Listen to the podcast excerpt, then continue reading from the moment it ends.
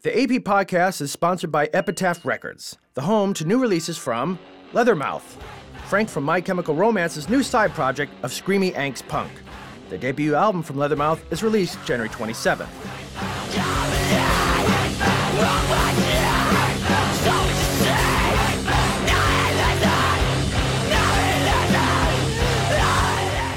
And Screamo Icons Thursday with their first full length record in three years, Common Existence.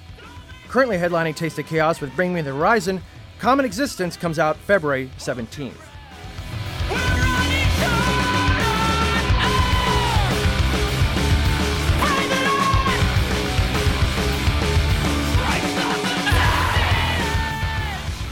For more information on these and other new releases, sign on to epitaph.com.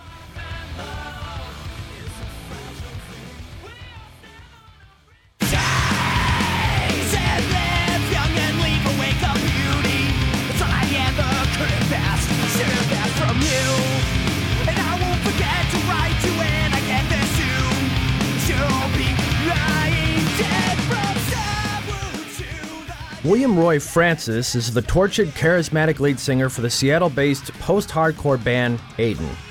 The 27 year old guy liner encased chainsmoker joined the band in 2003, first as its bassist before assuming vocals after the lead singer quit. Later signed to the marketing powerhouse label Victory Records in 2005, the band released three full length albums, each staple gunning them firmly onto the book bags of both the underground goth scene and the suburban Hot Topic crowd ever since. The words live fast are logically tattooed on his knuckles and represent the tough loved years he's lived on this planet thus far. He suffered through a troubled youth that included being kicked out of school and out of the house, a heroin addiction, over two dozen arrests, and a 1999 New Year's Eve mass murder suicide plan to end the century and himself that never came to fruition. After a quick release of their EP Rain in Hell in 2007, the band followed with Conviction, a record produced when Francis was rather content with his life for once, but that resulted with critics and fans referring to the work as energyless and dull, and too much of a departure from the Aiden sound. Late in 2008, Francis branched off from the band to start a new project, William Control, whose sound harkens back to the late 1980s industrial rock revolution that broke out of Chicago's Wax Trax Records, and has lyrics that mirrored the dark ridden cynicism of many of the Belgian industrial bands of the same period. It's a work that is dark, angry, and pissed off, which is exactly the world that Will Francis lives in these days. After the crash of an intense relationship and a better late than never self discovery that he doesn't need to care what everyone thinks about him anymore, Francis appears to be just as wound up as usual, but this time with creative excitement. Or it's one hell of a nicotine buzz. Today, after having gone through rehab a number of years ago, he's an active member of AA and has started to be a featured speaker at meetings in Los Angeles and his hometown Seattle. On the road over the past few months, Francis has been enjoying the use of his alter ego of William Control for onstage therapy and is currently working in the studio back in Seattle, finishing up work on the next upcoming work from Aiden. And even though the world around us is falling apart, Will Francis seems, oddly enough, pretty much right at home. Quote, in this booming economy and war torn existence, he said to me recently about the upcoming Aiden record, I couldn't be more excited about art and the prospect of shredding people with a guitar. This is Mike Shea.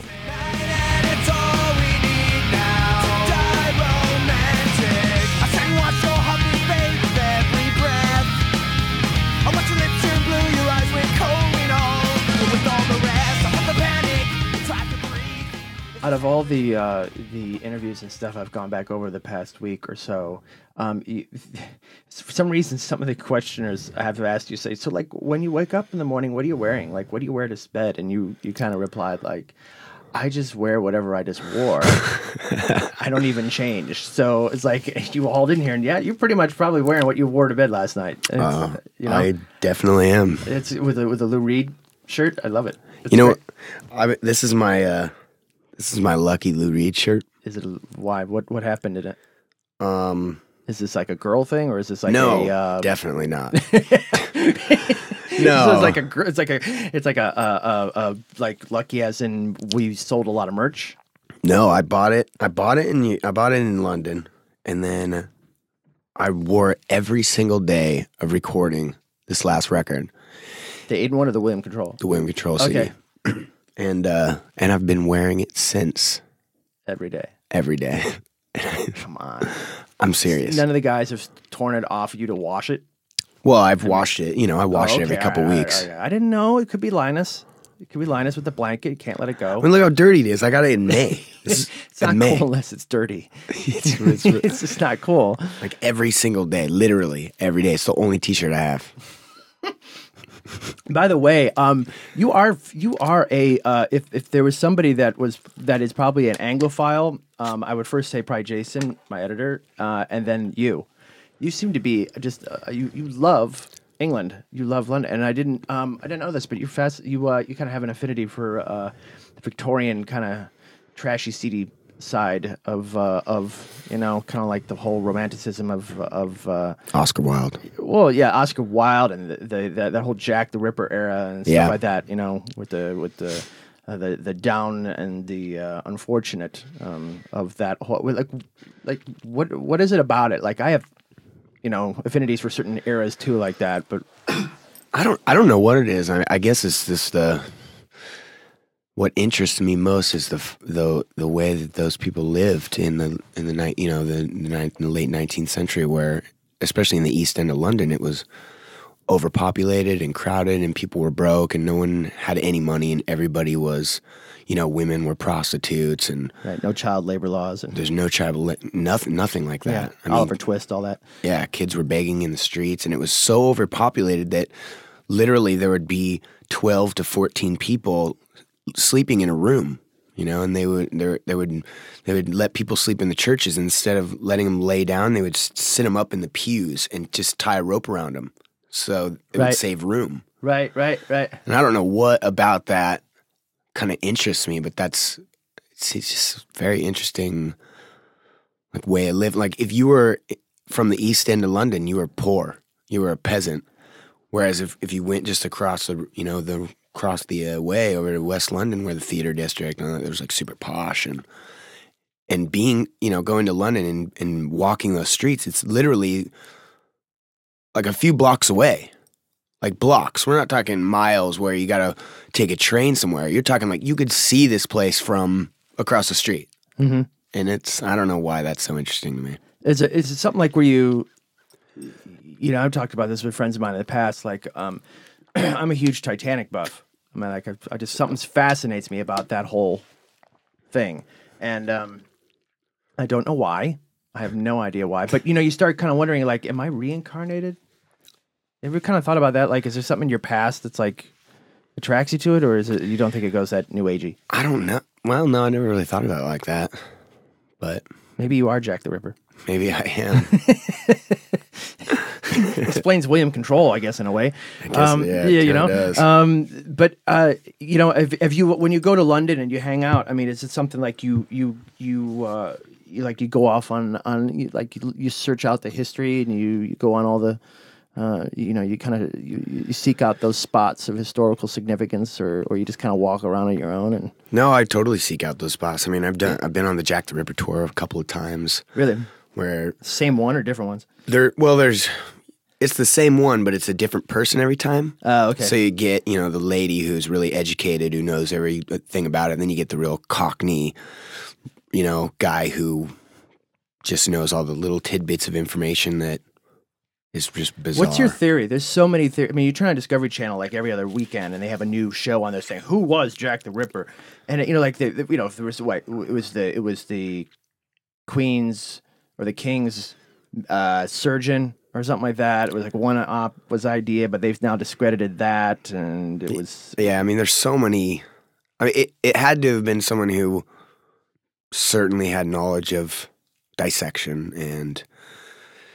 You know, it couldn't have just been some regular guy because the way that they were killed and the way that their intestines were removed, you know, like some Mhm. organs were removed where you got to know what you're doing. Mhm. And in those days, if, if you were a peasant, I mean, you didn't even know how to read unless you were rich. You know, like people just didn't even know how to read. so, I mean, there's a lot of theories. I, I don't really, I don't really get into it too deep. I, who knows? Do you? Uh, is there is there something you think you'd ever move to England? totally. Yeah. Yes. I was wondering about that. I Yeah. can tell even in the in the interviews you've done, the way you speak about it and speak of London, it just there's something like you go to a city and, and you know you're supposed to live there. Yeah, it's just like one of the most beautiful, awe-inspiring cities that I've ever set foot in. You know, Hmm. where you go to all these places and you you see these you see these things, and for for me, London is I don't know what it what about it. It's just really inspiring. You know, Mm-hmm. there's so much history and so much blood and death and you know the whole country england as Right. a whole was built on blood and in the name of king and country Right. which is totally bizarre and weird It's weird to kind of walk around a city and have it just be so full of history, yeah you know? And you always kind of wonder, like, what did they destroy to get contemporary now? Uh, That's just, uh, so you, you, you're, you're living in Seattle now, right? yep but uh you know a lot of times if you uh in in stories and stuff like that people say and this person grew up in blah but they didn't actually grow up in blah they grew up in the suburb of blah. Is that for you too? Was it was it in seattle you grew up in or was it in the, like a suburb or? Uh, well i was born in seattle like, like downtown seattle virginia mason and i lived with my mom and my brother. Justin? Yep. Yep. How'd He's you remember older. that i do research Yeah. Um, we lived there until I was about five, and then my mom moved. We moved south, just south of uh, Seattle, kind of White Center area, and then my mom met my stepdad, and we moved out to Federal Way, which is a suburb okay all right about 15 miles south of Seattle, and we lived there till till I was about 14 or 15 when I started running away and going to Seattle, and then when I finally left home, I kind of just came back up to Seattle and. So, like, to get the story straight, because uh, one of the things, that, especially in this day and age with the internet, there's so many different variations of everything. You know what I mean? And Yeah. we'll, we'll talk about uh, the internet uh, in a little bit, but uh, uh, it- the the story is is that you, uh, you your stepdad and mom owned a hardware store. Yep. Okay, so far so good. Um, and you actually worked there at one point, kind of doing stock. Yeah, it was like my first job, my first. That real- was like the very first one, right? You were like 13, 12? yeah, 12, 13. Right. And then, uh, and you used to like steal away during your lunchtime and stuff like that to go across the street to the library. Yeah. What'd you pick up? Like, what was that? Was it like, could you go back and say, yeah, you know what, that, that time hanging out in the library got me exposed to the works of, Um, or was it kind of like just, I read know. I read The Outsiders while I was working. Oh, yeah, cool. When I Yeah. worked there. Um, there was this other book that I'm a big fan of today that I read because Kurt Cobain was into it, and uh, it's called "Will There Really Be a Morning?" It's the autobiography of Frances Farmer, Hmm. and it's one of it's probably one of the most tragic, heart wrenching stories I've ever read. Which is which is I guess something that I can relate to on a, on on the level of alcoholism and Hmm. you know the the jump into hell. right, right. But uh yeah, I mean it was work all day, sit at the library, read books. So, so like Cobain and Nirvana, which at that time were breaking when you were about 12, 13, right? No, he was dead. He was dead already because it was 80. Oh, that right. It would have been 91. 94. 94. Yeah. Right. All right. Because, yeah, you were born in 82. So that, all right. That's right. You're right. You're right. So, so at that point, you were already, uh, that he, he's, he was obviously one of your major influences earlier on. Yeah. Um, and uh, Lisa Johnson put a, made a photo for you, I believe. One Yeah. of her shots. Yes, she did. Yes. yes. Most beautiful picture. I love Lisa Johnson. Great photographer. Uh, check out her MySpace. Oh, yeah, Uh, she's amazing. She's amazing. The stuff that she's just historical significance of a lot of her shots from the '90s. Uh, Yeah. is amazing. And she's a huge fan of you. Yeah, I love her. She's your you're your you're you're her number one friend on MySpace. Yep. So um, and she took all your William Control stuff. No. Yes. Yes, she did. Mm-hmm. Okay, and the Last Aiden Yep. shots too. Um, okay, that was our Lisa Johnson at moment for the day. Yay, Um, Lisa Johnson.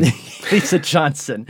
Um, so you, uh, so you kind of coming out of that whole era. I mean, was that something with, uh, um, not to get too music criticky about it, but uh, was there anything? ab what was it about Nirvana that was, and Kurt specifically, that was kind of attracting to you? Was it the the at that point the tragedy of it? The the you seem to be somebody from the interviews I read that that um, is interested in in trying to understand the psyche of people. yeah, I'm totally into it. I don't know what what about it attracts me. It's so weird. I mean, I'm into morbid, grotesque, weird, dark things. people dying, suicide. I don't know what that comes from. But uh, I mean, at that point, I was already a huge fan of Nirvana. You know, I'd been a fan since Nevermind came out in '91. What was it about it, the Nirvana, that was like? I don't know, man. It- it- that was the first. It was the first band that I saw on television Hmm. that, when I listened to it, hit me in a way that was it. It changed my life. You know, when I saw "Smells Like Teen Spirit" on MTV when I was like nine years old, Hmm.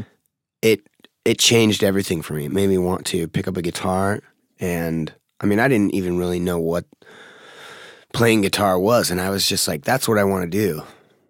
And uh, Where did you get that first guitar, by the way? my mom gave it to me. Your mom gave it to you? Yeah, my mom, like, she always played guitar. You know, Oh, she did? she always had an acoustic guitar in the house. oh, I didn't know that. Okay, okay. So I got my first guitar when I was about ten, uh, because of Nirvana, Okay. and uh, I don't, I don't know, I, uh, I couldn't give you a, a finite reason why. You know, it was just one of those things where I just connected with it, and especially being in a being in a city consumed by it. You know, Yeah. at that time it was like Pearl Jam, and Nirvana, and you know all these great Alice in Chains, all these great bands. There was a lot of uh, uh, cliques that kind of came out with with you know anytime you get a major scene like that in a city that breaks into cliques at some point or another and Yeah. and, and then the bands start pitting it against each other regardless of how unified they claim to be in the press so did you kind of uh, even though that you everything I've read you kind of seem like you were on the outside all that but there, was there a particular kind of segment of that Seattle scene that you had more of a interest in or you kind of sided more with or anything else like that you know what I mean No, I mean at the time I was just so young. You know, I was just like some kid in the suburbs who just listened to music, and and so by the time I was old enough to start going to shows, uh, the the Seattle quote unquote Seattle scene was over. Mm-hmm. Kurt Cobain was dead, and you know, Pearl Jam moved to L.A. right or whatever. You know, it, once Nirvana broke and once it became cool, Seattle's the kind of place that once something becomes cool, it, it's not cool anymore. You know what I'm saying? mm-hmm. Where I don't know what it is about the the attitude there. The people are there's a lot of people who are so pretentious about everything. You know, and once that's once that become became you know the mainstay and they started selling flannel shirts at Nordstrom's, then it was time for people to go. Well, yeah, this isn't cool anymore. So what did you get into after it started uh, collapsing in on itself? What was like your next? Well, I had a friend. Uh, I had a friend Ian who got me into all these punk bands, um, Misfits and Right. the Vandals and NOFX and Bad Religion, and it and this was about uh, about 13, 14 years old when I w- got to junior high, Okay. and uh, I started going to shows, you know, on the weekends or whenever, right, taking the bus up to Seattle, and How long of a bus ride was that? uh, it was forty five minutes. All right, so it was a bit of a haul. Yeah. It's not a. It's, it's not like jump on here, get off at 60th Street. Right. It's like, oh, let's let's go. It's noon. We're gonna be there. right. So, uh, so what was like? Uh, you, do you remember what your first punk show was? Oh, what what? I can't even remember the name of the band. It was it was out at this Grange Hall that was out in this uh, just kind of down the street from this the mall that we used to hang out at, and it was just weird local punk band. I don't even know if they were local bands, but I remember the guy wearing a black flag shirt and he had dyed black hair. Mm-hmm. You know, and this and I had you know like long bleach blonde, like dirty. You have blonde hair. Yeah, Really? I couldn't even see you with blonde hair. it's so funny. Wow. Yeah. There's a picture somewhere about with that. Oh yeah. There has to be. You should make it your MySpace pic. I should. I'll. I'll I'm gonna go home and find that picture, and I'm gonna scan it because it was, you know, this is old school. Yeah. This is analog. We're still talking about analog pictures. I'm gonna. I'm gonna put that. On, I'm gonna put that up there. So you had ble- you had long bleached blonde hair. What else? What were you wearing? I don't know. Probably some ripped up jeans and. So it was very it was very grungy. Oh yeah. I guess in a way. Yeah. And then you got into punk. Yep. So was this again kind of going back to to, to kind of straighten out the stories a little bit? Um, because I'd rather hear from you directly, especially on audio. Um, you know the the the I'll just put it all out there. The stories were um, that you didn't know your dad. You didn't know you had it. You didn't know that your that your real dad was till you were like about 13, 14. Is that correct? Yeah, well, my you know my mom and dad split up when I was about one, so Okay. before I could, you know, remember him, and then uh, when I was about let's say f- about thirteen or fourteen, I was getting in so much trouble, you know, Mm. at school, and my mom was kind of f- fed up with it. You know, I Yeah, put her yeah. through so much stuff. She's like, she looked at my dad and was like, "I'm, you're going up there." Really? Yeah. And so it was the first time I met him. And actually, the first time I went up there, she dropped me off. And I, I have another brother. I have two brothers named Justin. Oh, okay. Wow. One of them was my dad's son, Oh, and he's six years older than me. And then my, the other one's my mom's son, which he's 12 years older than me. okay, okay, okay. so the one that's six years older, my dad's son, he had come down to our house in Federal Way. He was just getting ready to go into college, Okay. and uh, he, you know, he looked us up and came down, and I met him for the first time. And so when my mom was all fed up and stuff, she took me up there and dropped me off. And and my dad lives in this cabin in the woods, and it's literally in the woods. Wow. There's no neighbors, and it's about 15 miles from town. You know, in a way, that's very cool. It is. But when you're 13 years old and you just want to smoke cigarettes and drink beer, no, Well, yeah. not so much. So she dropped me off and, and she dropped me off with my dad's girlfriend, Okay. who I had no idea, who I didn't know at all. Right. This is now Aunt Sue. Right. Yeah. I Right. can't, Carol, I think her name was. I don't even know. Aunt Carol. Yeah. Right. So she dropped me off, and and uh, my dad was supposed to come home in like two weeks from Alaska because he works up in Alaska. Oh, really? Yeah, he does like pipe fitting. Oh, that's cool. Yeah. So she dropped me off, and and uh, so I'm at this house alone with this lady that I have no idea who it is, and um, we get in a fight, and I ended up hitchhiking a ride back to town and just left. And, Wow. and so that wasn't even the first time I met. I was supposed to meet him, but I didn't meet him. I didn't meet him for a couple years. A couple years later, when I was 15. So, so you know, the, the story continues is that you know, uh, I think it kind of just jumps and it just says, and was addicted to drugs, and then was kicked out of the house, and was kicked out of the school district, and then was arrested forty times, and then was, so, you know what I mean? So it's like I just kind of want because, and the reason why I'm even asking, and talking about this is is as um. I think as you kind of said one thing, like your past will always kind of continues to come back at you, and you kind of have to continue to relive it at certain points. But it really developed the musician you are. I mean, Totally. really huge difference, and especially the way that you write your songs, and that you, as you kind of said before, you know, you you watch people, you you you get interested in people's behavior patterns and why they go to a S and M club on a Saturday night, and then they're a banker on Monday morning. Yeah. You know, so um, People are interesting. so what, what you know, like just kind of briefly, and I don't want to, I don't want to make this like, uh, you know, uncomfortable or anything like that. But I mean, like, what was the series of events so that it's like the the, the correct story is out there from like after where we descended to basically when you first joined. Um, there was a you, you had a couple of different bands you were a part of, if I'm correct. Um, uh, you were in uh, you were in spontaneous combustion. Mm-hmm. Does that make sense? Yeah, that was my first band. That was the very first one. So was that middle school or was that high school? Or after you got kicked out of Junior high. junior high? Yeah. So what what grade did you get kicked out of school in? Eighth. Eighth. All right. So you never you, you did you ever go to high school? No. All right. So you all right. Did you ever go back for a GED or anything or? I got my GED while I was in jail, Wow. which is something that I did because I was bored. Why not? You know. I mean, why not? Why Fuck not? it. Right. Right. Yeah. Um, okay, so I mean, I started drink. The first time I drank was in seventh grade, and so I was twelve, and it was uh, with a couple of friends of mine from school that I had met who were into the same bands as me, Okay. and so we kind of bonded on. Pre punk. Yeah, this Okay. kind of bonded on you know music. We were into Violent Femmes and Nirvana and Pearl Jam and stuff like the Red Hot Chili Peppers. Oh yeah, you're a huge Chili Peppers fan. Yeah. Yeah, And him. him. Yeah, I like him a lot. Uh, so I- started getting drunk when I was 12, and then I smoked pot for the first time when I was 13. Okay. Okay. And in, and from there, it, it just kind of went, you know, for, Yeah. it just went weed into acid, into speed, into cocaine, into heroin, into shroom, you know, just kind of You done it. done it. Yeah. Not, I mean, pills. I was never, I was never one of those kids that was like, well, I don't know if we should do that. Maybe not. I was like, bring it on. You know, well, whatever it is. So by the time I was 14, I was acting up so much in school because I was really just focused on getting loaded that uh, that I got myself kicked out and was able to focus all my energy on getting high and playing the guitar.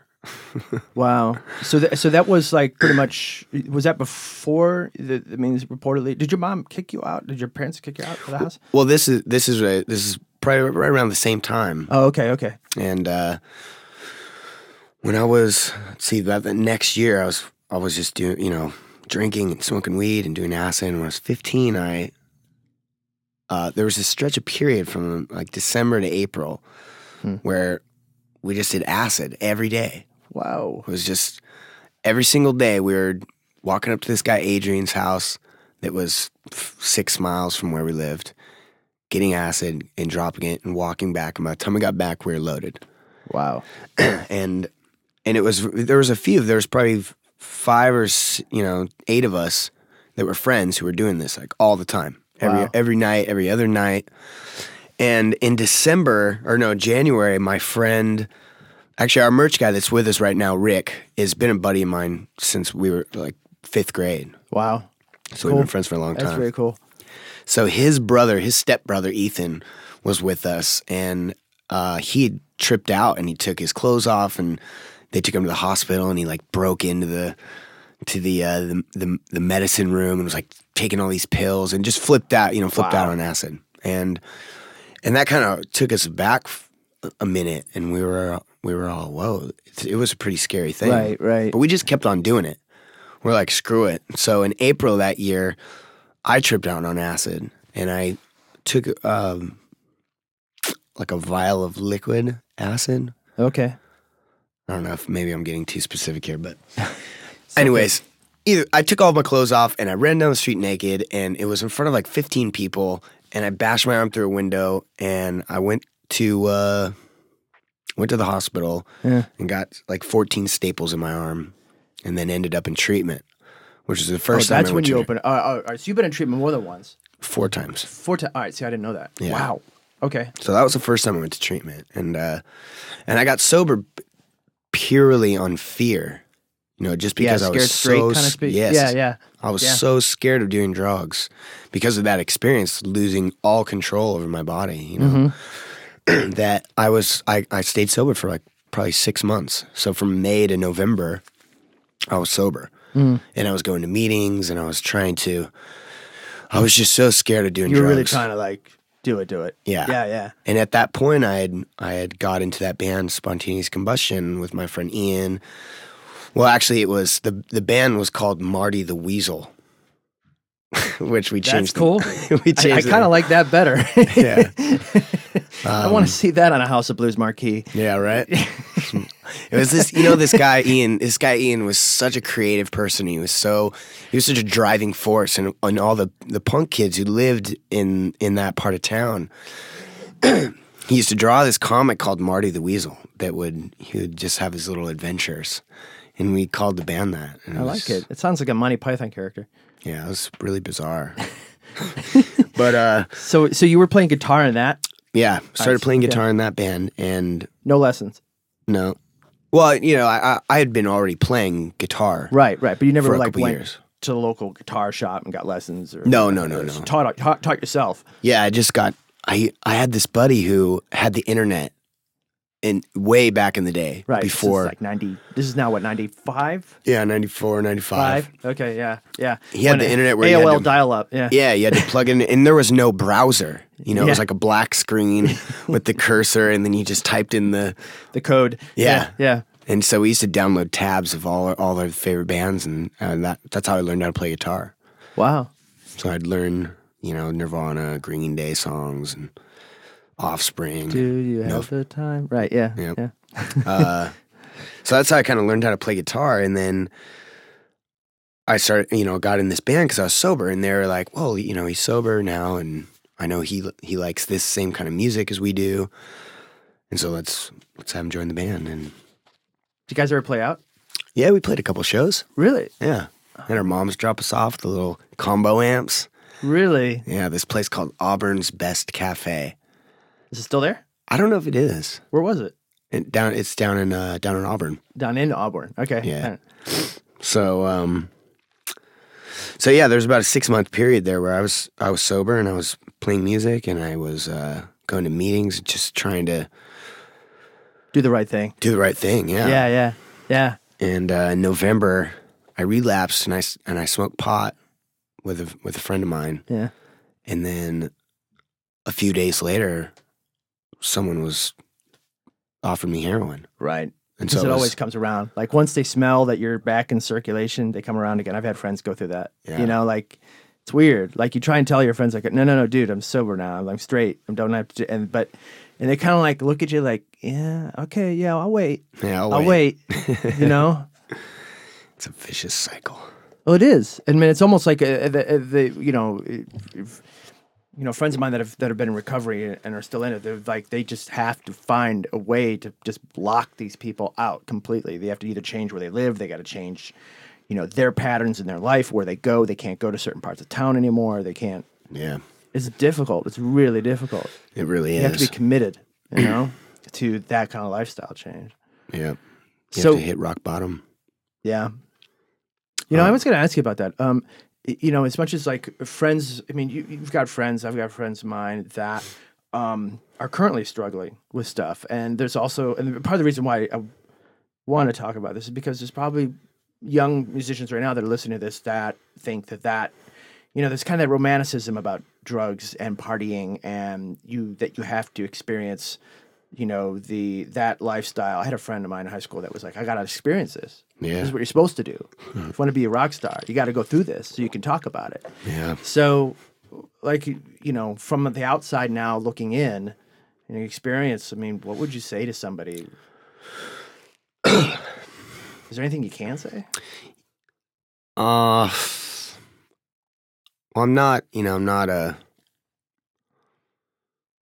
I'm not one to give advice. You know, the Mm. only thing that, I mean, no, there's there's nothing that you that anyone could have said to me like, "Hey, listen, you should knock it off because this sucks." Right. It was me. I had to. I had to experience those things, and I had to go through it and and hit bottom myself.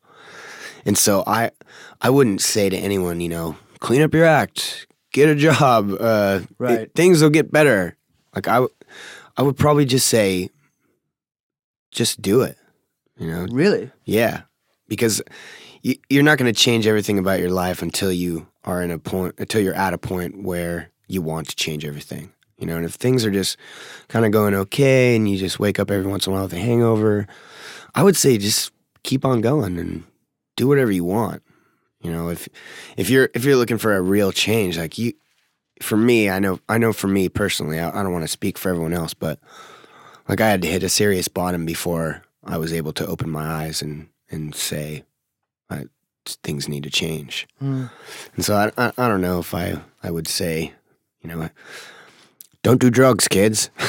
Right, because you know, once you say no, then everybody does it. yeah. That's how it always is. So you were in the so so the first band you, you relapsed, and then then after once you relapse, what was the process to get to the the, the second band, Well, f- from there it was which was Youth at Risk? Am I right? Yeah. Or was there was or was there another name for it? Like no, it was youth at risk. Bob the Builder or something.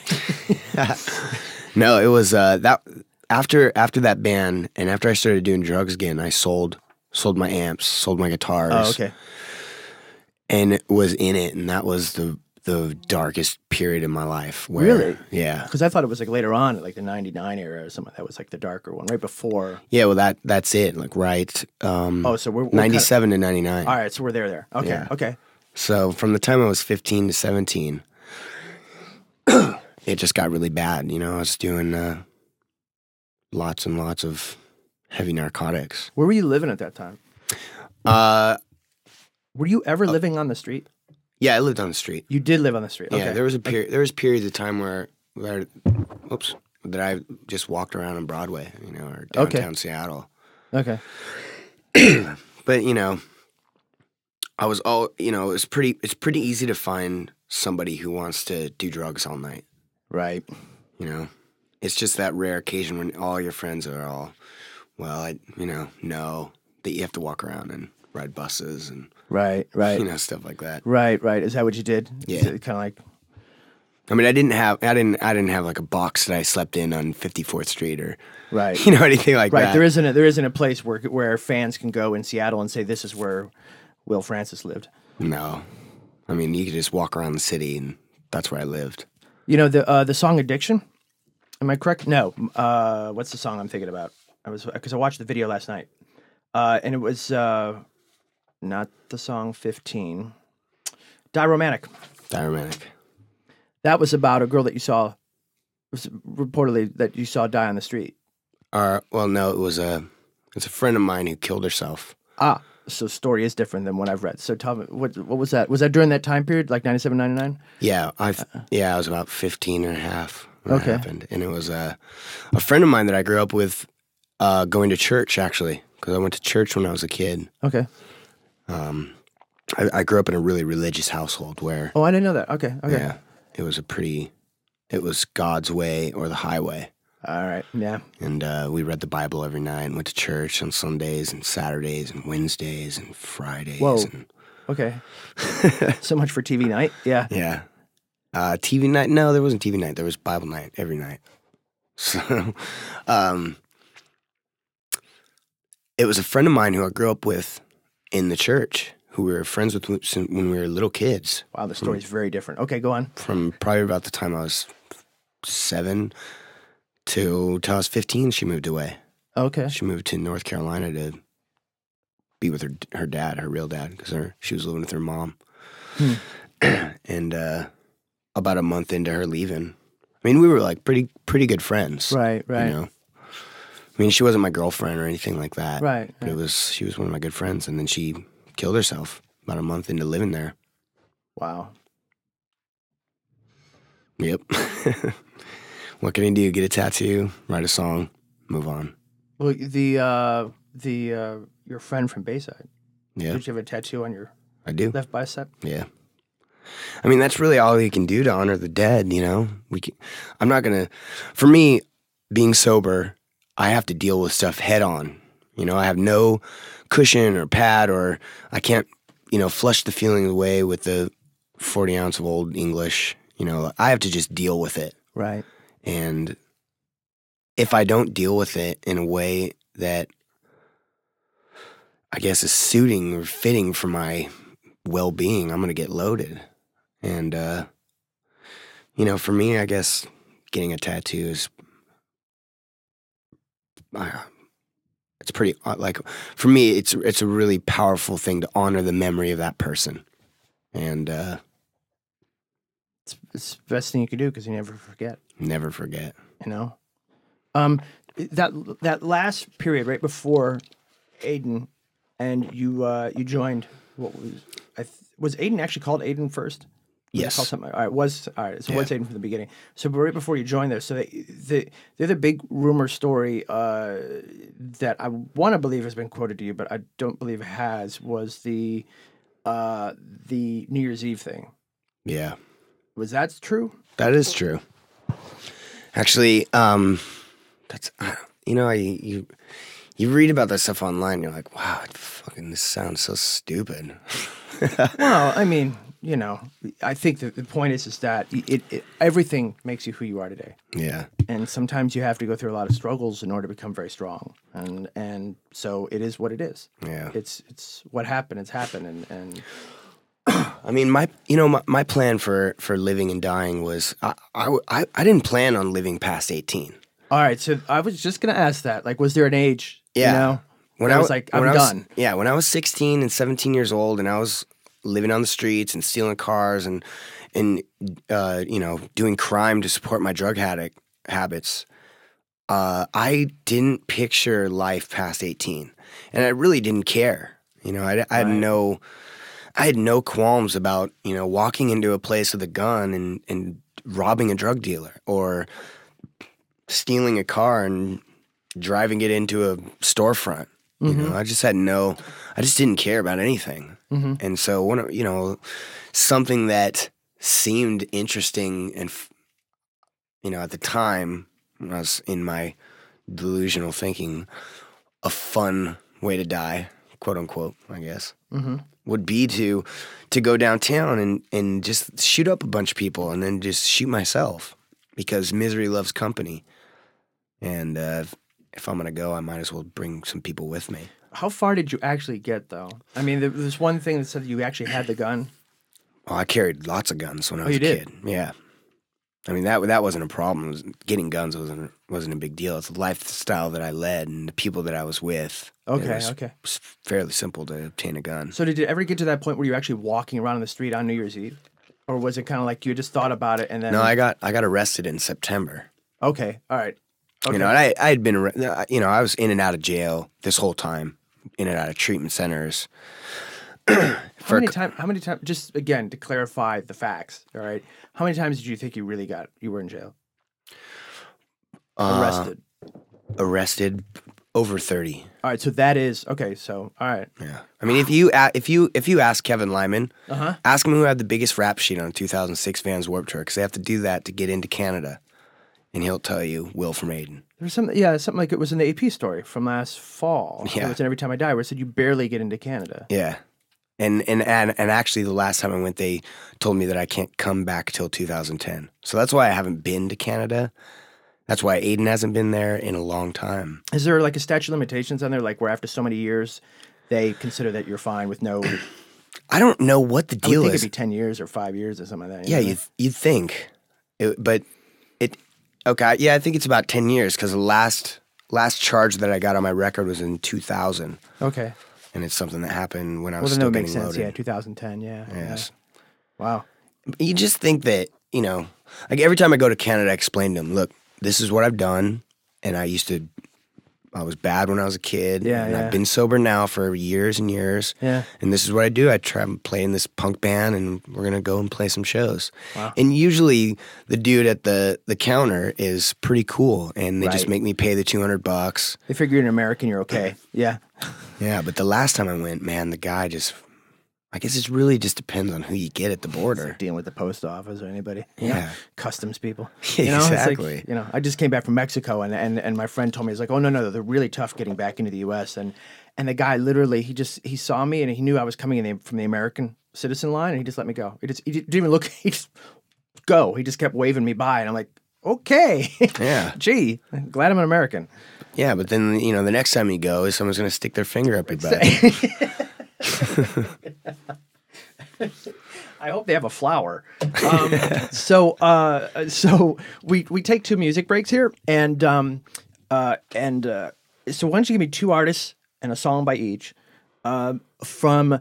Give me those two those two artists that uh, when you were just starting to get into bands, playing into bands, that were like th- those were the songs, man. Like these were your two songs. Uh, well, I'll probably give you uh, the first one would be Nirvana, and uh, when I first got that album, I remember "Drain You" was my favorite song off it, Uh, okay. and then uh, probably uh, the Red Hot Chili Peppers off "Blood Sugar Sex Magik." Best record. Best record, Yeah. even though they've done some great ones since. Not as good. Sorry, guys. Uh, "Breaking the Girl" is one of my favorite songs. One baby to another says I'm lucky to meet you.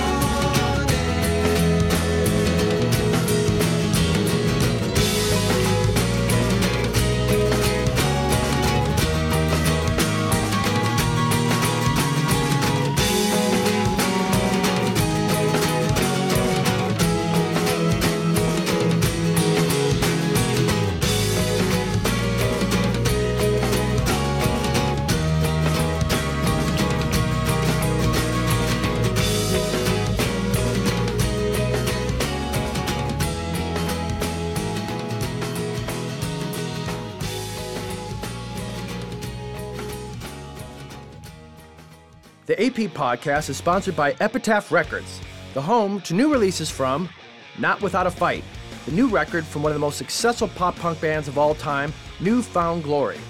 Their Epitaph Records debut comes out March 10th, followed by a full length US tour kicking off in Tempe, Arizona on March 25th.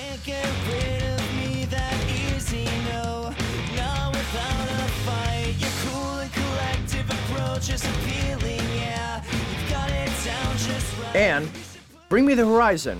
The UK invades the US this spring as the band co headlines with Thursday on this year's Taste of Chaos tour.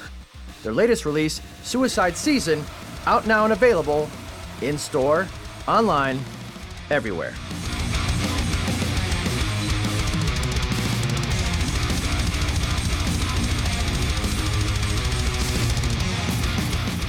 For more information on these and other Epitaph new releases, sign on to epitaph.com.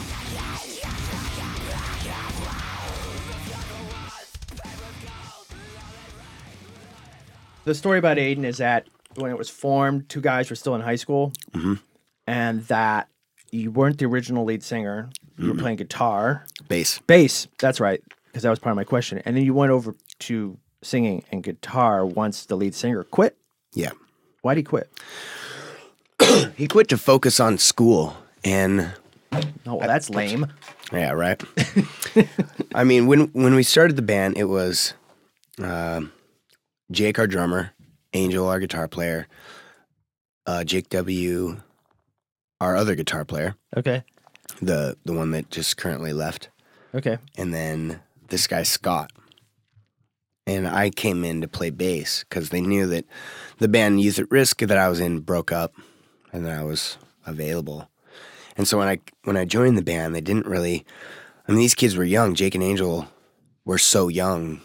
I mean, they were they were lit- they were in like eleventh grade or tenth grade or something, and uh, they weren't very, they weren't good at all. And they they had a couple of songs that didn't really rock. Mm. And I remember joining up, you know, coming down there to jam with them, and thinking like, wow, this is a like the band sucks, but the environment is really cool. Everybody was really nice and they were just down to jam and Hmm. just have a good time. And they weren't, you know, jaded musicians who had been playing and trying to be in bands and What's they, this new music all about? yeah, Right. they, they were just into it. And uh, so I started bringing these songs that I had from my old band that just never worked. And they, they liked them. And so once the singer quit, I mean, he quit early, early on before we even played a show. So it was pretty easy to. I thought you guys recorded a demo. Uh, we did. So was that with the original lead singer still on it? Yeah. Okay. And that was just like a, you know, You still have that? somewhere. I don't. I mean, I don't have it on my iTunes or anything, but I know it. I know it exists. I have it somewhere. Hmm. It's pretty bad. You it's know, really bad. And so, so you got the you got the demo. You guys started playing out. You guys what did a couple shows, and then what is the story like? Um, because you know, the, I think the story kind of goes, and then they got you know, then there was they got signed to Victory, but there wasn't. There was like Dead Teenager Records, Yeah. and then there was another one I've never heard of before, Unfun Records. yeah. Well, okay. The So story. give me the give me the background on this. Like, how did this band start to develop and get involved with those local? I imagine they were local Yeah. record companies. Yeah, yeah. Uh, we started playing shows as a, we started playing shows as a four piece, and we had a demo that we had made, just a crappy demo on our computer that uh, we just burned a bunch of copies of, and um, we started playing shows and we started playing with other bands. We started meeting other bands and and short, probably it's probably six months, maybe yeah. About started the band in May and about December we started recording. We recorded our Gangs Dark Oath. So uh, Nick joined right around that time because we would play shows with this other band called Bent Cactus, and I would and I would get Nick to come up and play the bass on the last song that we had called World by Storm, just so I didn't have to play it. I could just sing, and it was uh, it kind of just worked. And we just asked him to join the band, and he did. So we were playing shows, and we had this demo, and and c- people were kind of responding to it. You know, coming out to mm-hmm. the shows, and there was kids that we didn't know that were coming to the shows, like singing the songs. You know, This was like 2001, 2003. 2003. All right. So, Yeah. all right. Okay. So it's very, you know, as soon as we started going out and playing shows and giving out CDs, we were like started getting a response. And we burned, we sat and burned probably a thousand CDs and made little covers for them, and kind of did the whole thing. And uh, people started showing up to the shows. And so in December, uh, we're like, you know, we have t- ten songs. Why don't we just make a record? You know, we might as well just make a record. Screw it. So we went in and I sold my car and we gathered up all the money that we could, you know, and it cost like six grand to make the record. Literally, that's it. We went in for eight days, recorded it, done. Six grand. And uh found uh this this guy that I knew, Ben, had this label called Dead Teenager Records that put out, you know, some local stuff, Cam- Camaro Smith and like Zeke and stuff like that. And uh, I knew him from uh, tour, b- being friends with this band Zeke from Seattle that used to be on Epitaph. Okay. oh yeah, I barely remember that. Yeah, they're like that fast, super fast punk band. Yeah, yeah. Tour okay. with Motorhead and stuff. Okay, okay. Uh, so he, I asked him, I was like, hey, you know, I, I got this band. Do you, do you want to put out this record? And he said, sure. And he put it out. We, you know, we paid for the recording and he paid to print it up. And it came out a few months later in like June. Yeah, it came out like six months later. I remember. I was like, why is it taking so long to come out? right. it took like six months. So finally, it came. You know, we got the CDs and we started playing shows. And then one of the first shows we played, one of the first big shows we played as as the band was supporting Death by Stereo and Himsa and Bleeding Through. And it was a it was a just a local Seattle show Where was that? at this place called El Corazon. Oh, okay. Yeah. Okay. And so um, there was people there singing the words to our songs, and we sold like a hundred CDs that night. And so at that point, I, I I thought to myself, you know, I might, you know, I might kind of have some. I might, I might be able to get signed to a real label, possibly. You know, and and at the time, I was going to shows. Every you know, every band that came through Seattle, I, I went to the shows just because I that's what I did. I just went to shows all the time, and I was giving the CD to bands that came through, like telling them, you know, hey, this is who I am. And Silverstein actually, they came through, I think July of that year, and had a sign up over their merch table that said we need a place to stay. And so I invited them to my house and gave them a place to stay, and I gave them the CD. And they got to my house and they were listening to the CD in the car, and they're like, man, this rocks. And uh, And they were honest. they were, yeah, they were they were into it. and so they they I totally kept in touch with them. And uh, the next time they came through Seattle, they let us open the show, and it was it was totally awesome. And they told Victory, you know, like, hey, there's this band in Seattle that's you know doing some stuff. And uh, you know, at the time, I was sending the CD to Victory, and I was sending the CD to Epitaph and Fearless, and and all the every single independent label there was. You know, every every fucking independent label that is. it. Yeah. I mean, I had my copy of Maximum Rock and Roll. You know, book your own fucking life. Every address of all the independent labels sent that shit over and over. I sent Victory probably ten fucking CDs Wow. that ne- they never got listened to. Or same with Epitaph too. I sent them about ten CDs. Um, so we just kept playing shows, and we got a we got a we won this spot on on Warped Tour that year. And I, I can remember playing playing the playing the Warped Tour, and I don't know if you've ever been to Seattle or to the Yeah. Gorge. Yeah. Yeah, it's beautiful, beautiful. Yeah. and there's a campground there Mhm. where the, where you know fuck, I've been going to Warped Tour since 1996, 98, and uh, it's it's been out the gorge for the past probably almost 10 years. but we show we did the show, and then we we brought our PA and and our generator, and we were passing out flyers saying we're playing at the campground at midnight. Come. And we were at the campground. We set up, and there was probably three or four hundred kids drunk and rowdy. And uh, we played, and about three songs in, this kid just shut us down. Like, nope, no more. And at that point, I realized, like, yeah, this is this is what I want to do. You know, I think that I could probably do something.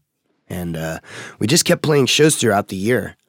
Just as many, you know, in the summertime we, we This did. before Victory signed you. yeah. Okay, all right. So So, go- so the first record, our, our our Gangs Dark Oath, was already out. Yeah. obviously was out. Just so I can clear up my little fact, but where the hell does Unfun Records fall into this? Uh, I'll get to that. Oh, okay, all right. I'll yeah, that's that's coming. Um, so the guys went back to school in September, and we would just play shows on the weekends. And Okay. if they had a little break or a day off, we'd I'd book a little mini tour around the the region. And finally, in December, we were gonna we were gonna do a tour on their Christmas break because it was the only break. And I'm like, let's tour, let's go, come right, on, you let's do this. because you live on. I mean, you you really do live. Anything I've read, anytime I've seen you on YouTube talking or interview, the road keeps you alive. Yeah, it really does. I mean, I wish I didn't have to tour as much as I do, just because it's exhausting and. Yeah, yeah. But I need, you know, it's the only way I can eat and su- survive. Yeah, literally, right? yeah, So, literally. sorry to interrupt, but you were Uh, so we, you know, I kept on playing shows. Christmas tour. Yeah, we booked a Christmas tour, and at the at the beginning of the month, or we we, we decided that we were going to do this split EP with our friends, this band Stalin's War. We're like, you know what? If we we record a couple songs and we put in some bucks, we could put out a you know put out a CD together and do this tour. and so we did that, and then in the beginning of December, I wrote. I was I was like fed up. I was like, fuck this. I'm writing these guys. So I wrote to Victory and I wrote to Epitaph. Uh, so I wrote these guys. I just guessed their email, just wrote these guys and said, look, I'm in this band. My name's Wil. I play in this band, Aiden. We've done these tours, put out this record. We're doing this EP. We're going to go on tour. And that's all there's to it. And you're going to either sign us or you're not. But either way, we're going to do it. Talk to you soon. Something like, you know, something Right. of that nature. And I sent both the you know the emails off at the same time, and and uh, Tony emailed me back like within an hour. I remember I fell asleep, I like took a nap, and I woke up, and I had an email in my inbox. Are you ready to make this band your full time job? And I was like, "Fuck yes!" Right. Capital letters. Are you ready to sell your soul to you know the devil of rock and roll? Right. Yeah. Yeah. Yeah. I mean, you know, I- at the time, And not Tony. I mean, No, to and the roll. devil of rock, Rock and and roll. roll, right. Yes, I am fucking ready. Uh, at the time when we signed this label, I mean, Victory Records was, they, you know, Taking Back Sunday, Atreyu, Thursday. Thursday, Silverstein, Bayside. Like these are all bands that I really enjoyed. And at the time, they were just kind of just blowing up. And it was the label that I really wanted to sign to because every single band on that label, when you go to their website, was on tour. Right. Every fucking band. And that's what I wanted to do is go on tour. And so he he he fucking flew us out to Chicago. We played this really awkward showcase for maybe 10 people Why was it awkward? because fucking there was 10 label people that stood there with their jackets on while we played three songs. Yeah, it's like performing for a room full of insurance guys. Yeah. Guess so, it was right? ridiculous. Yeah. But uh And they don't clap. no. no, they clapped. They did clap. Yeah, they were clapping. Uh I just remember it being like one of the most awkward things I've ever had to do in my life. Probably more awkward than I, I can imagine it was probably more awkward than filming a porno or something, you know? I can't even I can't imagine filming a porno would be that awkward. That's how fucking awkward it was. Unless you're getting paid a lot of money, which I'm sure that night you weren't. Yeah. All right. So, um, so you, so you you did the awkward audition, Mhm. and I mean, obviously Tony's like Pumped. pumped, but you don't have a lawyer, No. and you don't have, and yeah, you don't have an entertainment lawyer. You don't know anything. So how you get a contract sent in front of you? Yeah, we hired this entertainment lawyer that's from Seattle. Kind of just wanted a paycheck, I guess. Yeah, yeah, Whatever. yeah. And so you you you did the contract. Signed the deal. Went on tour. And and and actually, I totally fucking lied to him too. I was like, you know, I have ten new songs for the new record when I really only had one. and you know he wanted to, to get us in the studio right away to to record a new record, and I'm like, oh yeah, we got totally fucking. I totally got all the songs ready to go. Let's do this. what a fucker. So, Unfun Records. Unfun Records was the, la- the label that put out the Stalin's War Aiden split EP that December. Ah. Solved. Done. There was the whole setup. And it wasn't a D- yeah, that that was a long setup for that. And then they died. and then they died. And then they died. Um, so you, you go on road with one song, and you say you have ten. And this was this would have been for Nightmare Anatomy, Yeah. the, the first real official Victory Records Mhm. fall of two thousand five. So your first tour of the country, you. I mean, what was that first? Was it partially? Was it a full tour? What was it? Who were you? Did he? Who did he put you on with? Or When after we signed to Victory, uh let's see, we signed in December 04. So in um the, the guys went back to school in January, and I think this was their senior year at this point, 05. we we made the record in the beginning of the year, like February or March. I can't remember what month it was. Uh, yeah, yeah, it was like March. And then the first tour we did was with Silverstein, actually in the UK, wow, and it was in May. It was supporting. It was opening for Silverstein and the Black Maria, oh wow, which is Kyle from Grades, yeah. old new band. um. So yeah, that was the first tour, and those guys were still in school, and they had to get permission from school to be able to leave because it was during, you know, it was like during school. It was like ten days of this European tour while they were in school, and the teachers were all fired up, and they're like, "Yeah, go do it," Right. you know, because at this point they're like in a band that's signed, and they're they're still like going to high school, Right. you know. It's there's and there's some you know celebrity to that. I don't. I mean, like, I don't know if there was. I mean, being in high school and you're signed to a label, that's pretty cool. yeah, Going on the road, yeah. it's pretty cool.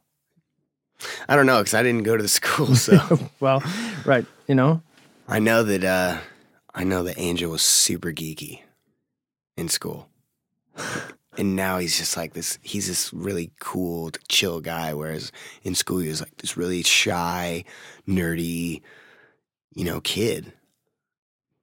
It's really strange. the road brings it out of you. Yeah, I mean, So- I've I've literally watched this kid, these kids grow up.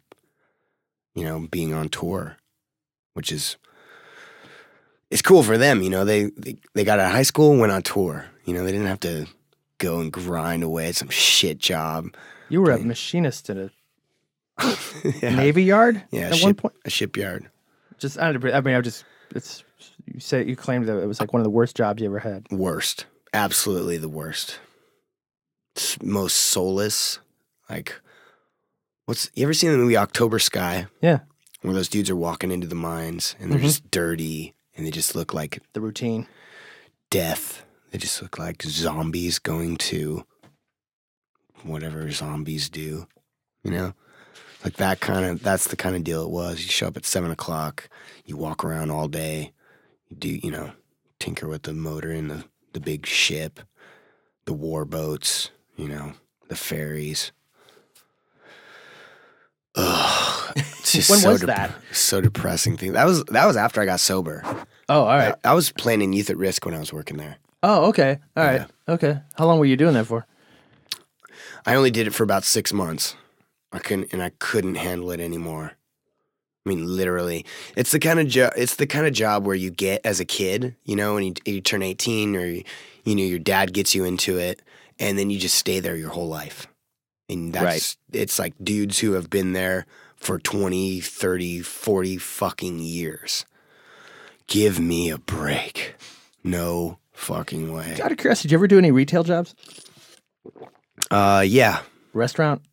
Nothing. No, well, I worked in a, in a restaurant, but not as like a server. Okay. But I did uh, sell cell phones Did you really? in a mall. Yeah, Which where what what company were you? S- uh, Cingular Wireless. Cingular Wireless. Really? I didn't know that. Yeah, What mall?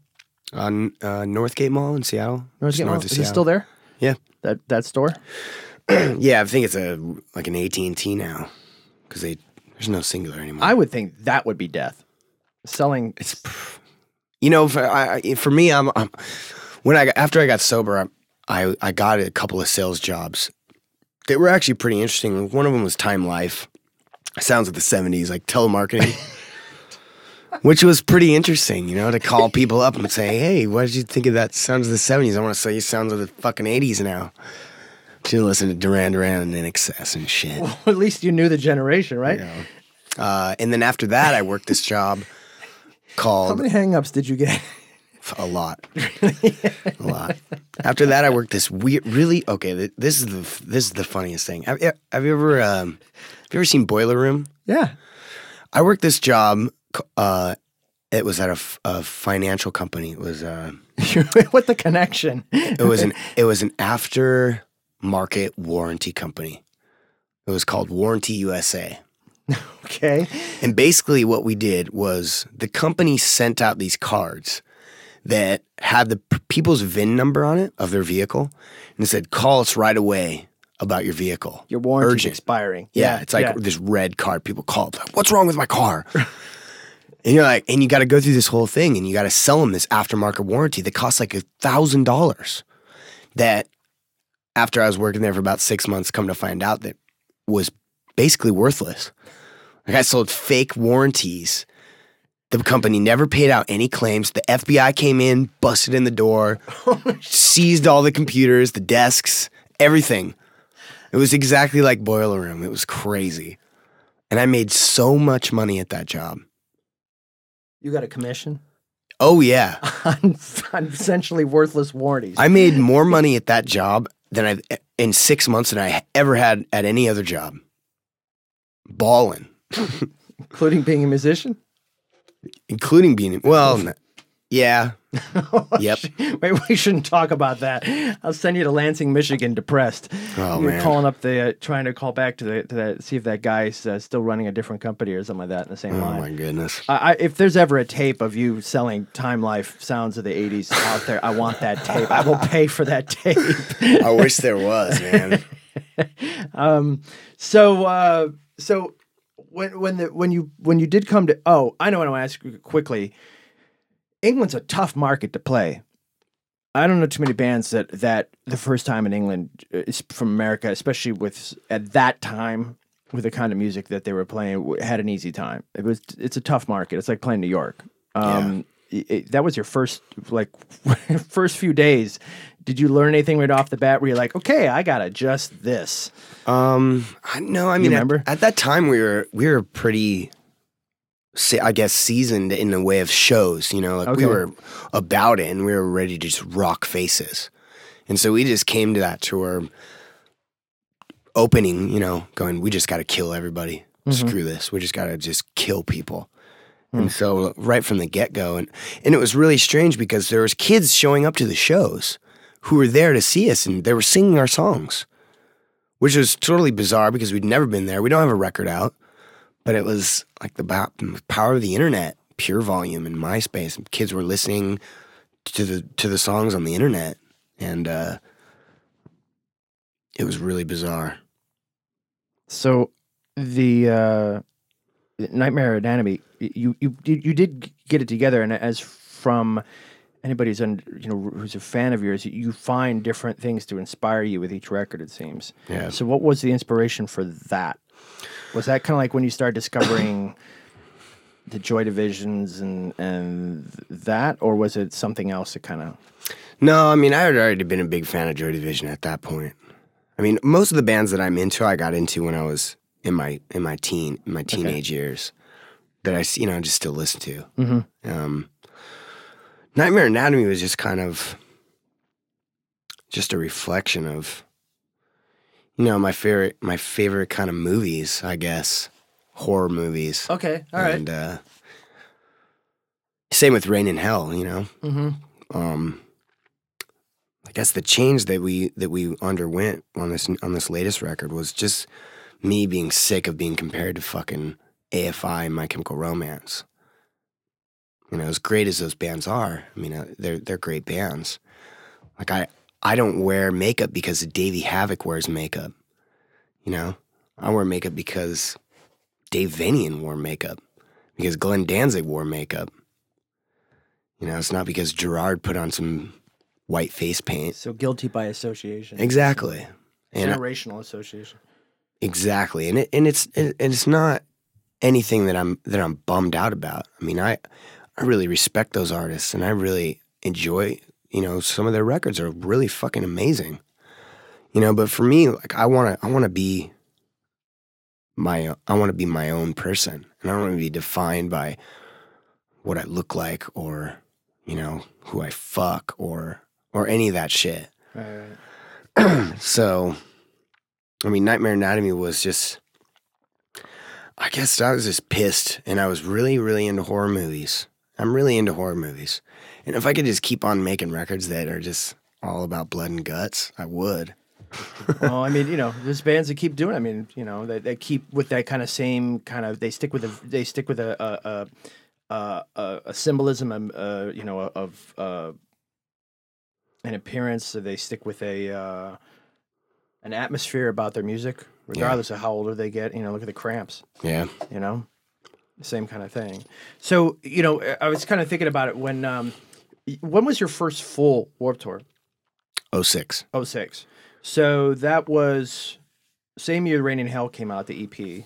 Mhm. Um, and um, uh, it, it- you you know the um, it gets spoken about on Warped Tour uh, as well as by other musicians and written up about that. You know, you you, you guys are, you are generally known to be some of the nicest guys on on the tour, um, and I've really never heard anything negative, like mean spirited about you as a person either from other musicians, um, which is nice. Um, but at the same time, because of the fact that you guys were maybe taking out uh, some of the portions of from first to last and that that you guys were essentially like the band that got got into it more or less you know some people would say a costume you guys got into character Yeah. more like it before you go out and so the the gutter punks and stuff wouldn't take to that Right. and so you would think that Warped Tour would be is the tour of rejects if we were in high school and you have the table of rejects. But then there's also the rejected from Yeah. the rejects. And so did that you know, I th- you know, you I hear it in interviews with you. You like you, that hurt. Totally. I mean, I I got into music because it makes me it makes me feel connected. You know, I started going to punk shows because, like, wow, all of a sudden I'm in a room with 500 kids who look and feel exactly the way I feel, and this is amazing. And I can't believe that I that I'm actually a part of this, and I don't even have to do anything. I just have to show up Right. you know and that's the most amazing thing about music that is that you don't have to be a certain color or listen to you know a certain kind of music or go to a certain kind of church or be whatever you know you could have Mhm. tits and a penis Right. music isn't discriminative discriminatory what's that fucking word Discriminative. discriminative I think that's the word. I don't even If Scott know. was here, he'd correct us. His mom's an English teacher. All right.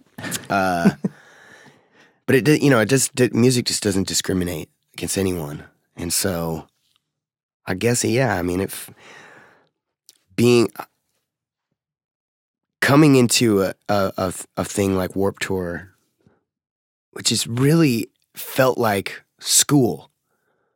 Wow. I never heard it described that way. It it felt a little like school where there was cliques and there was, you know, the popular kids and there was the, you know, weirdo kids and there was the kids that just didn't hang out with anyone else.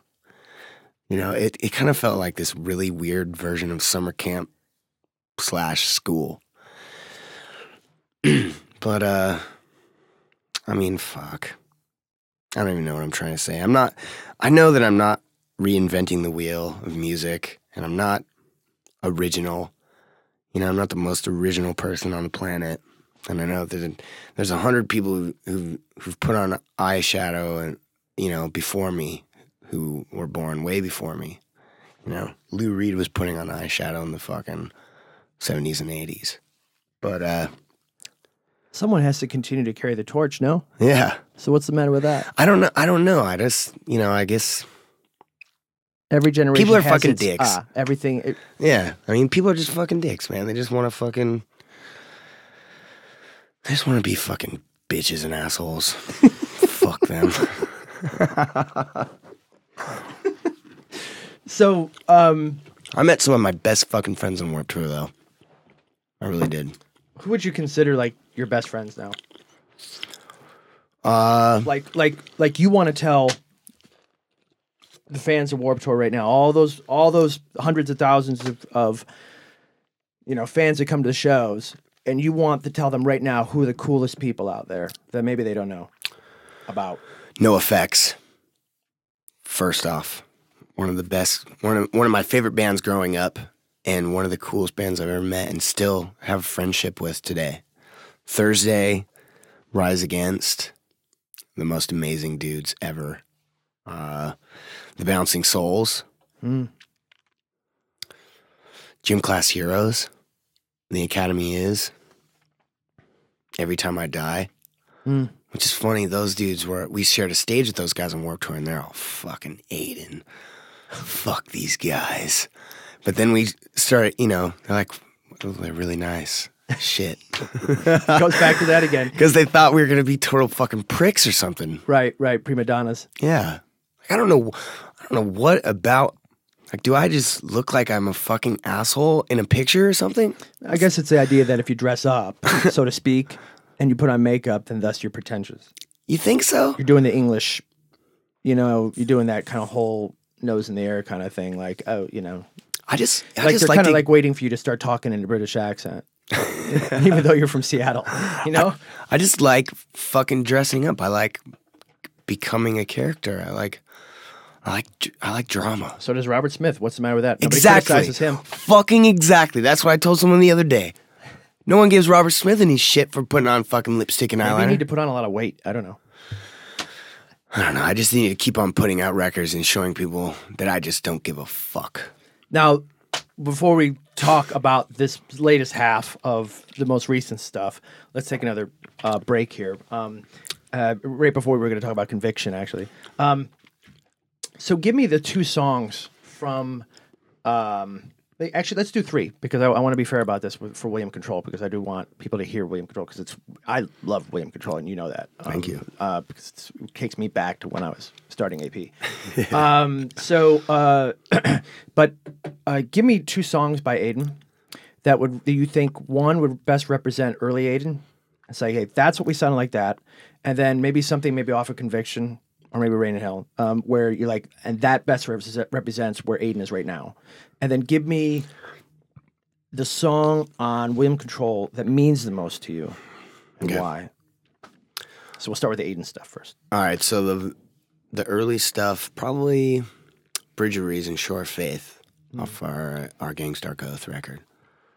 That, Which I, I have to insist to our listeners, they got to download for pay that record. if you don't want to do the DRM thing, get on Amazon. It's right there. That's what I did. yeah.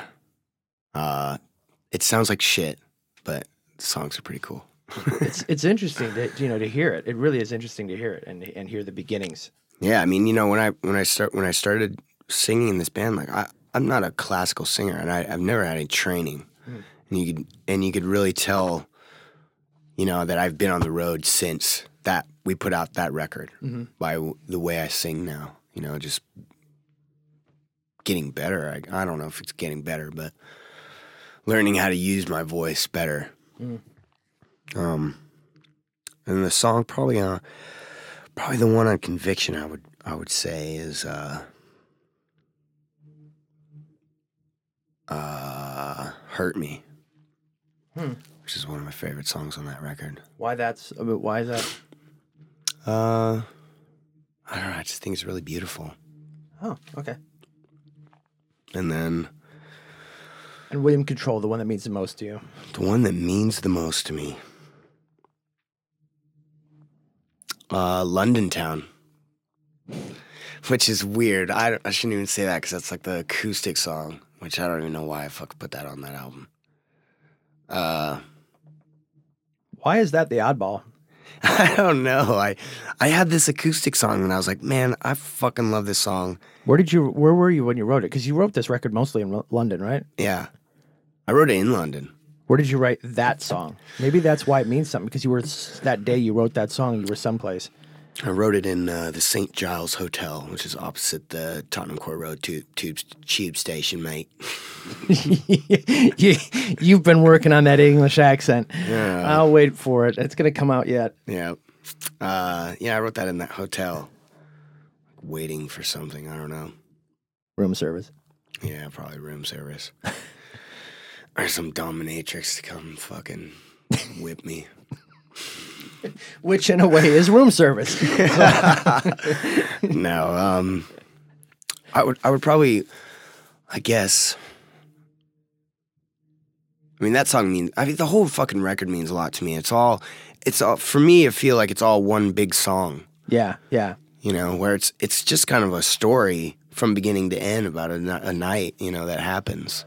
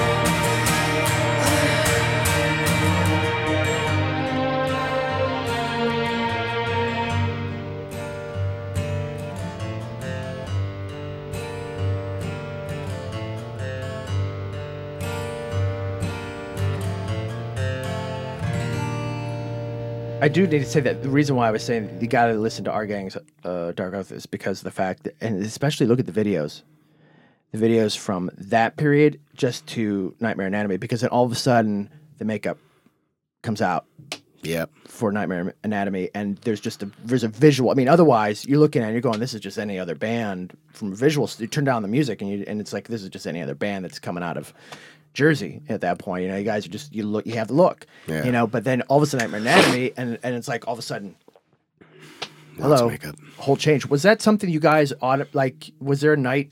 In the band, like you guys were sitting in a restaurant or something, like, okay, guys, you know, we need to now reinvent ourselves again. I guess. Well, this would have been the first time, second time, first time. Yeah. Was that was it kind of like that thought out? Like we No, it was not not in a bad way. I'm just saying, Yeah, no, there wasn't a certain night. It was just kind guys of in Family Force Five So you have to. A lot of bands forget they have to entertain. no. I mean, it was kind of just a gradual thing. Like this just started, just started happening. Were, was were you the ringleader? Were you the one that came into practice one day or like the night of a show and you're like you Yeah. had the eyeliner on, and the guys looked at you and like, what are you doing? No, I mean, I, I started I started wearing eyeliner probably the f- like one of the first shows we ever did, which is something I started really doing really early on. Mm-hmm. And uh, I think the reason why I'm not wearing any makeup in that that video that I set my friends on fire video is because well, it was kind of grainy, and it's so you could have been, but you didn't have the shadow on. And no, I like that. just probably just had a little bit of eyeliner okay, on. okay, Uh, and plus, we did that video at like three in the morning after a show, okay. and we spent two hundred dollars and two pairs of shoes to make that video. Two pairs of shoes. what was this? A barter? And Yeah. A chicken and a and a and a cart. Exactly. Yeah, I'll give you a feather. and my stick. mule, my best mule. yeah. So, uh, so, but really, I mean, do you remember? Like, was it really was it coordinated, or was it just something you guys just started doing? yeah, it just started happening. You know, I wanted to. I wanted to go like fully blood, and but then I was like, well, we're not GWAR. Which is well, fuck. They're fucking awesome. I wish I Right. could do that. You know, Right, right. Well, maybe there's something in the future there. Yeah. it could be the next, the next the thing. next reincarnation. So with conviction, again, it kind of it's it's it's said that um well, I mean, you said in the AP story uh that uh every time I die issue, uh funny enough, the uh um that you actually uh, it's, not a lot of musicians will do this because the, they they don't take risks. And you you you said a you said a great quote which I don't think a lot of musicians are, have the guts to say publicly. They say, "I can't write a record to please our fans. I can only write music that I'm in love with." it's really hard to kind of you know turn to your fans and say i know what you want you want nightmare anatomy too Yeah, but you ain't gonna get it so you actually you know you say that you actually dumped anything that was inspirations from 10 years you went back 20 years yeah, plus to a certain extent And so you were going back to your mom's record collection with fleetwood mac yep. you know you were Beatles. beatles you were pulling out uh you were even going back to uh, benny goodman stuff Yeah, which I don't really hear the Benny Goodman in, in, in, Conviction. Uh, I'm a huge Benny Goodman fan, but uh, but I but it's interesting that you just kind of like took the whole all the bathwater and threw it out and went, okay, yeah. I wanted to listen to music that wasn't that wouldn't inspire. You know, like I didn't want to draw any inspiration from any bands that were out today. You know, whereas you know you you you meet like a band or you know you you have you you see a band they just put out a new record to like the new hot thing right, and then they're like my favorite band is Underoath or my favorite band is Taking Back Sunday which you know those are great bands but is that it? Really? Like those are your favorite bands? Like it's so it's just so bizarre to me. So i i kind of would just we're people say that we're influenced by whatever we hear you know? Right, so i wanted to stop wanted to stop that and be and just kind of go back and have none of the new stuff which i don't know. I don't know if, you know it's is a tough thing to to alienate our fan base and to put a record out that we knew that our you know most of the most of the fans we had wouldn't like you know it's a, it was a tough thing and and I don't feel like we gained new fans because any new fans that we could have gained were like well Aiden I don't I'm not even going to give them a chance cuz I don't like them so I mean, it's a tough thing, and and we totally, you know, it totally failed. You know, we sold like half of the amount of records that we did on Nightmare Anatomy. You don't think though it's because of downloading? No, I, I mean that probably has a big uh, plays a big part in it. But you know, it's like I don't really give a fuck about record sales or or any of that shit. Like I just want to, I just want to write music that I am in love with. And I, cause uh, fuck, I gotta play this shit every fucking night. Like you may come to the show and want to hear a song, but I'm playing the shit 300 fucking nights a year. You know, like I have to love it to want to play it that much. And uh fuck. You, you, you, think you with any discussions of, with any discussions about another Aiden record? Has there already been discussions about? Yeah, I've written about 30 new songs. Oh, so uh, you reinventing again? Yeah, I think it's uh you know, here here's the thing about here's the thing about our music is that I'm a I uh I'm a I'm the guy who writes a big portion of it. And the music directly reflects where I'm at in my life, you know, personally and in my head and and in my heart. And when I when I wrote Conviction, I had you know, we we'd done Nightmare Anatomy and we'd toured the world. Uh, we put out that EP that next year. We'd played with our heroes. I met some of my my biggest heroes and become friends with them. You know, we traveled to places we never thought we'd get to go to. I'd seen the world and I was also in love. You know, and that all kind of totally reflects right in the music and you could totally hear that.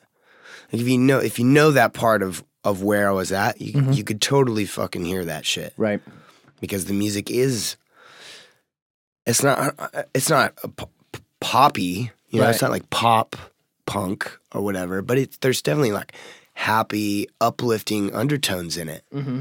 and uh and i'm pissed again you know my life fell apart and i'm pissed Maybe maybe there's something there that maybe when you write happy stuff, your fans don't respond to it.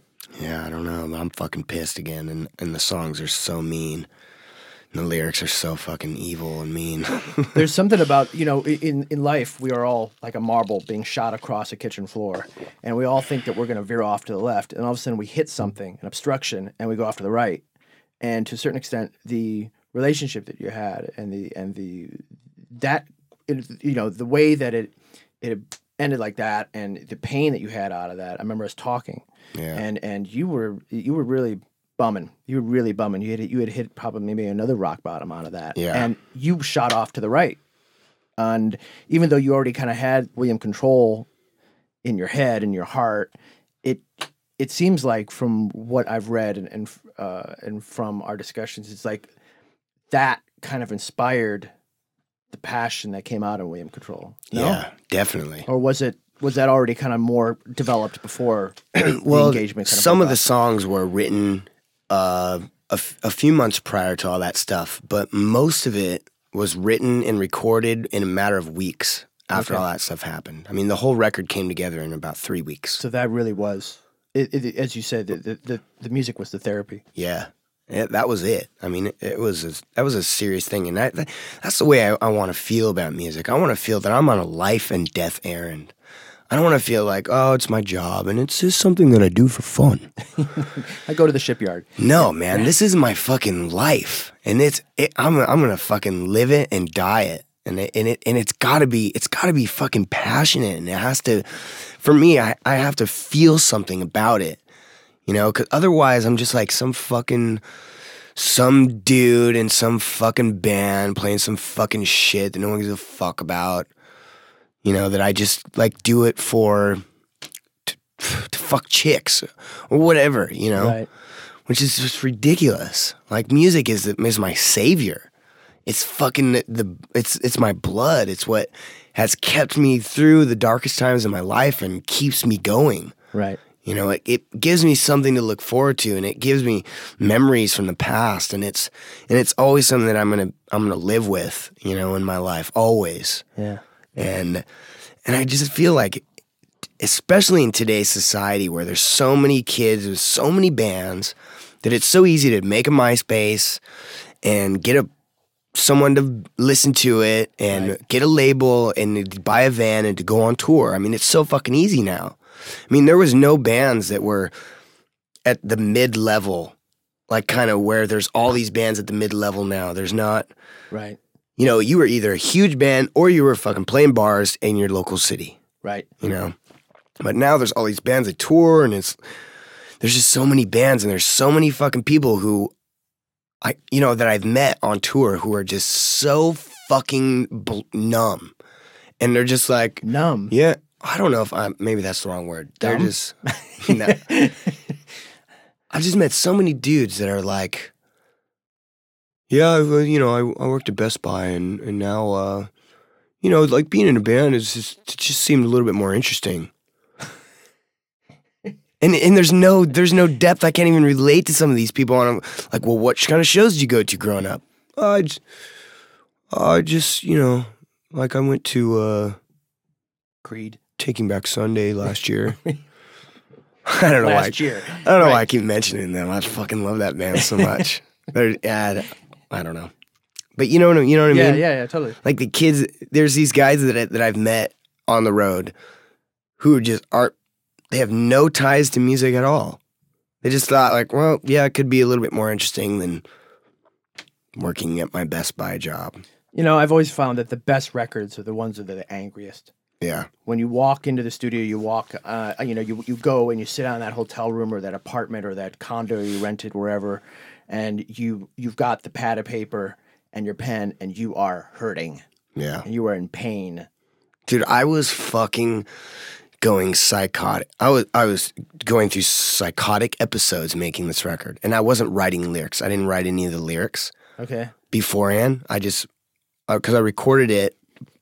I had a I had a friend of mine, Kenny, who uh, came out to do help me with some of the programming. He was there for about ten days, and then when he left, I did all the vocals by myself I remember. and I did, and I was I was fucking staying up for 36 hours at a time, fucking yelling at myself and having fucking breakdowns, taking my clothes off, like running around in the woods You naked. for well, taking your clothes off and running around. in What's the deal with that? You- there's a difference between now and when you first did it. It's called YouTube. Oh no! You're gonna Fuck have- me! Can you well, imagine? I think you're gonna have your Pete Wentz moment pretty soon. I don't think I don't think I am. I keep that shit. I'm I'm a really private person. that's, that's on the extended hard drive. Oh my god. So you were really you were because I remember getting a text from you in the middle of the night one time when you were doing the vocals, and you and as, as much as you were saying you were breaking down and flipping out, you said you were you had never been so psyched about something. Yeah, dude, I was fucking so pumped about this record. Just when it started, when I when I started listening to when the music was done, and then I started doing the vocals, and I started listening to it back. Mm-hmm. You know, there was nobody in the studio to be like, "Yeah, is that, isn't this awesome? Like, are you into this?" You know, and having someone else there, like, "Oh man, this is so fucking cool." Where you're in a band, you know, a studio with the, the band, and everyone's like, "Oh man, this is fucking awesome." Right. You're just by yourself, you know, talking to yourself like, yeah, this is cool. Yeah, I know. Shit, like, you know, it's totally fucking crazy. Um.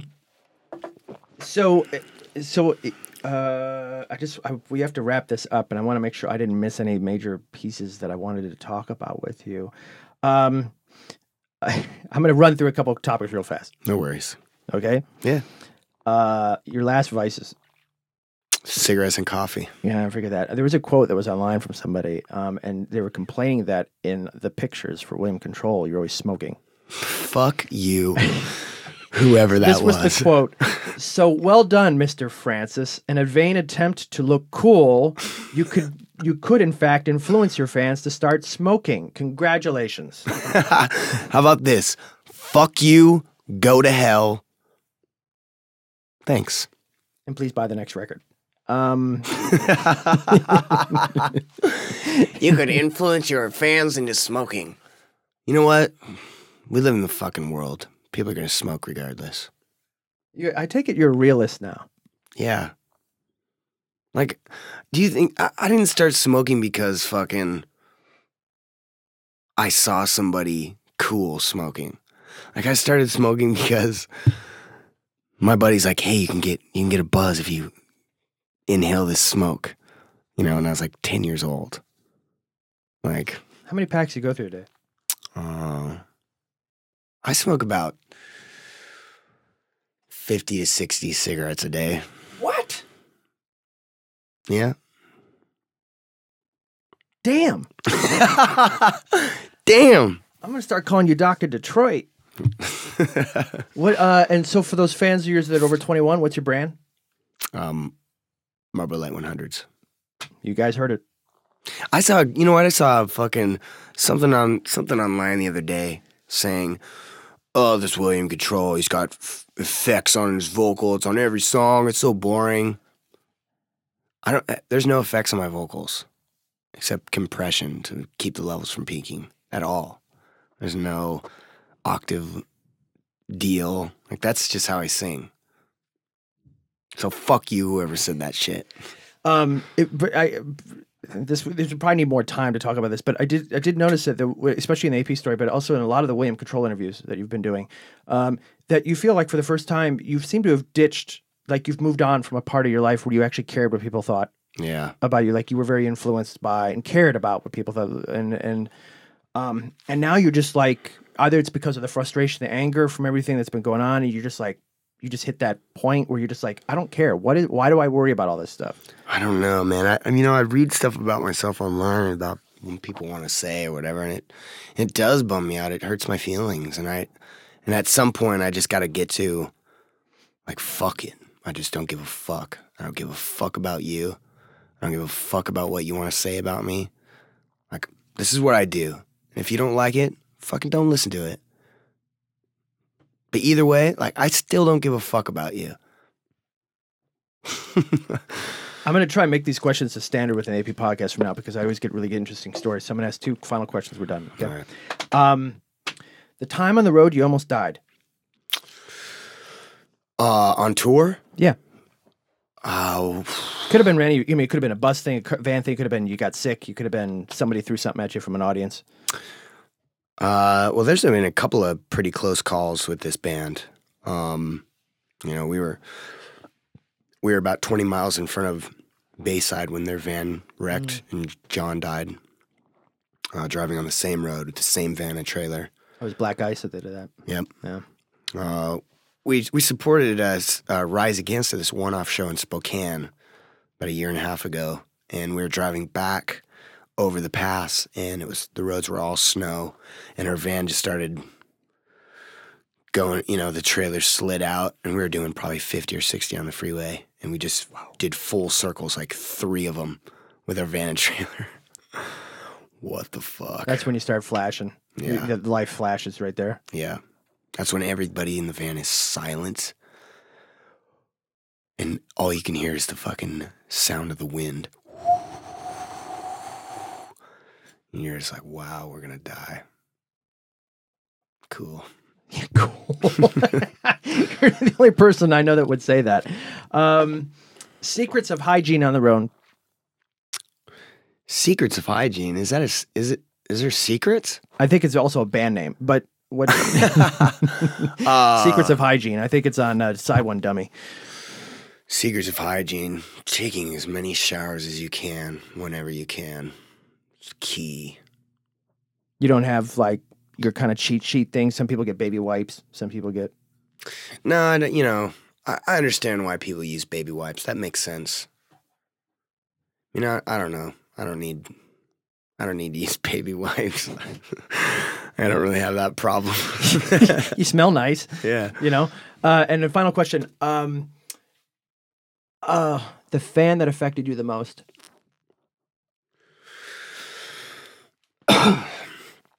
Man, there are so many. f- There are so many fans. because you, it, that is another thing about you is that you really do care about your fans. Yeah.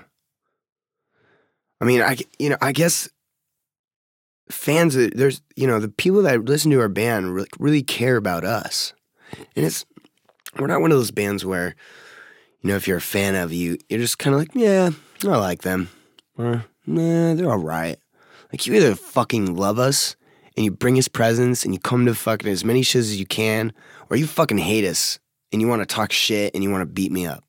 Like that's the you know we don't have really kind of the in between fans, and uh, there are so many kids that I've gotten letters from and talked to uh, at shows that I I don't know if I could really single out one kid. Maybe maybe that guy that wrote AP a letter from prison. Remember that? I don't remember it. Uh, after you guys air, you know, put out that op-ed piece, Mm. he wrote a letter to you guys saying, you know, this is a big inspiration. I wish I had something like music, like Wil had. And I, I totally got that letter and wrote him back. Oh, you did. Mm-hmm. I don't know, man. There's been so many instances where people will come up and say, you know, my mom just died. Your band helped me stay alive. And I guess that that's way more rewarding than selling a fucking million records or being on MTV or being rich or any of the bullshit that whatever, you know. It's interesting, maybe kind of a, a regeneration effect where the band and music kept you alive, and now you're keeping others alive. Yeah. And it's something that's so it's so powerful for me cuz that's me, you know, when I was 15 years old, that's me. Behind Rock Candy like waiting for NOFX or Goldfinger or Millencolin or Emily Collin. you know, yeah, any of those bands going, "You fucking saved my life. Thank you." Goodbye. And it's just like some face, you know, some faceless kid in some town in America who who just wanted to say thank you. And that's that's totally fucking me when I was 15. So, Let's see. Um, let's see what comes out of you next. I think it's going to be interesting. it's going to be hurtful, Mike. It's going to be hurtful to some people. I'm. I'm gonna. Uh, I'll get protective clothing on. It's man, you know, it's it's gonna be fucking. It's just gonna be me uncensored. It's gonna be Aiden uncensored. Get ready. Thank you for coming in, Thank you. Thanks for having me. and uh, and uh, you can finish your donut now. Cool. The AP podcast has been sponsored by Epitaph Records, featuring new releases from Leathermouth, Thursday, New Found Glory, and Bring Me the Horizon. For more information on all Epitaph Records news, release schedules, and exclusive videos and merch, sign on to epitaph.com.